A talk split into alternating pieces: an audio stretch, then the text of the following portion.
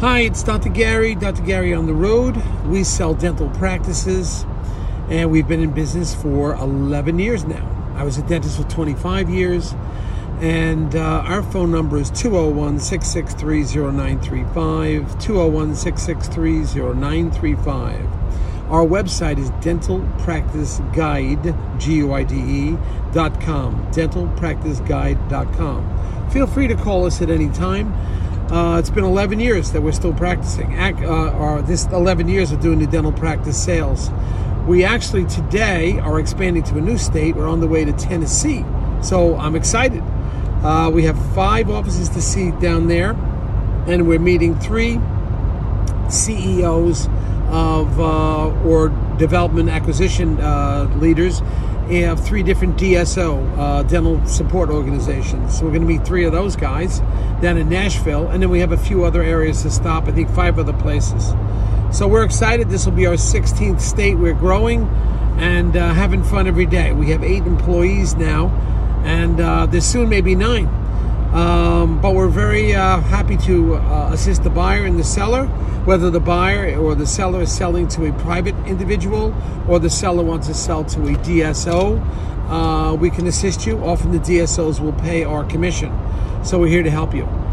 The title of today's uh, YouTube is Diffusing Problems and Issues that develop between the buyer and the seller. Right now, we have a smaller practice, not grossing too much and real estate also accompanied with it. Uh, we're coming down the home stretch, and the buyers have been approved for the loan. We're excited about that.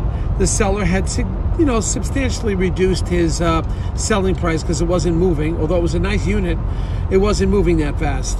So he just sold, uh, brought the price way down to I'd say it was close to 50%, 45% of what his gross was. No, closer to 50, 50%, uh, because he wanted to unload it and they're moving out of the area.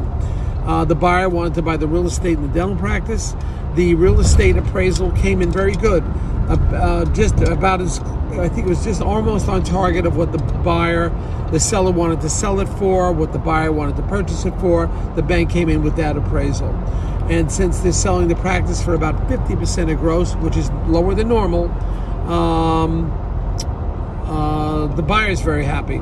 So now we're down the home stretch. Buyer's already been approved for the loan. The seller's excited to get this deal done, but the seller, the buyer wanted to get two prices for I think something about uh, an issue inside the uh, unit that had to do with a ventilation issue. It was a little bit complicated, so the buyer was bringing in a specialist.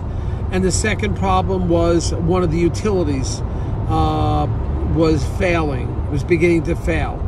So the buyer said just you know get these area two areas replaced or repaired. The problem was the buyer brought in some uh, uh, specialties type of uh, uh plumbers carpenters hvac uh, and so forth. One of the companies they brought in was about almost double of what it would cost to fix the unit. And obviously the seller is irate. Double the cost and the other one in the inspection and the ventilation, and instead of doing it, it was only a condo. Uh, they spent five hours there. I mean, I think it's somewhat long time. Five hours inspecting, and the is only like 1,800 square feet. What are you going to do for five hours? So the seller is getting upset. It's like, what is this friggin' guy doing here this long? He says, I know what they're doing. They're trying to get money out of me. So I have to defuse it. I have to defuse these problems. I have to keep everybody on target. This is the role of the broker. I have to keep the buyer motivated. Now, fortunately, the buyer chose, very smart, the buyer chose one of my recommended dental attorneys. You know, there's like five in each state or four in each state, sometimes only two.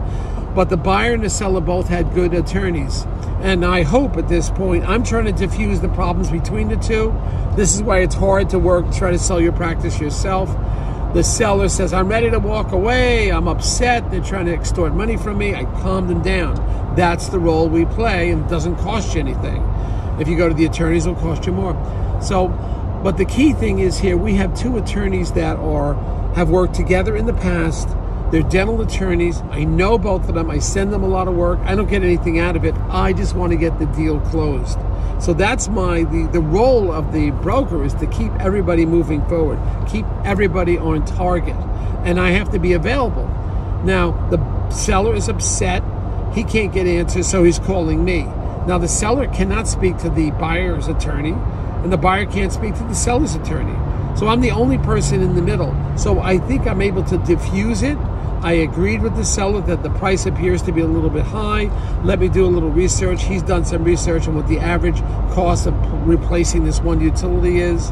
And as far as the ventilation system, why the guy is there so long, I don't know. We may have to come up with our own um, HVAC ventilation person to see what the story is. Um, but you got a seller that's threatening to leave the deal. I don't think he, they will, but this you've got to defuse, defuse, defuse, and these are when problems happen. I don't know when the problems are going to happen in deals. Sometimes they happen in the beginning, sometimes midway, and we're real close to closing, and then other times they happen right towards the end. Um, this is the way these deals are. Every deal is different. Problems, issues will occur there's always going to be a hurdle, and I don't know when those hurdles will come. Again, beginning, middle, end. We hope to put this together. I think we will get re- resolved. The key is both attorneys have worked together before, and because that, I think we can put it together. All right, call us anytime. Uh, we're here to give you free advice, appraisals for the seller anytime. Just give us a ring. This is our first trip to Tennessee. I am excited. It's going to be great, and we'll try to squeeze in a little bit of. Um, uh, we'll try to squeeze in a little bit of uh, sightseeing. I've never been to Nashville, Chattanooga. I think it's a little less congested than New Jersey and New York metro area. We'll have to see.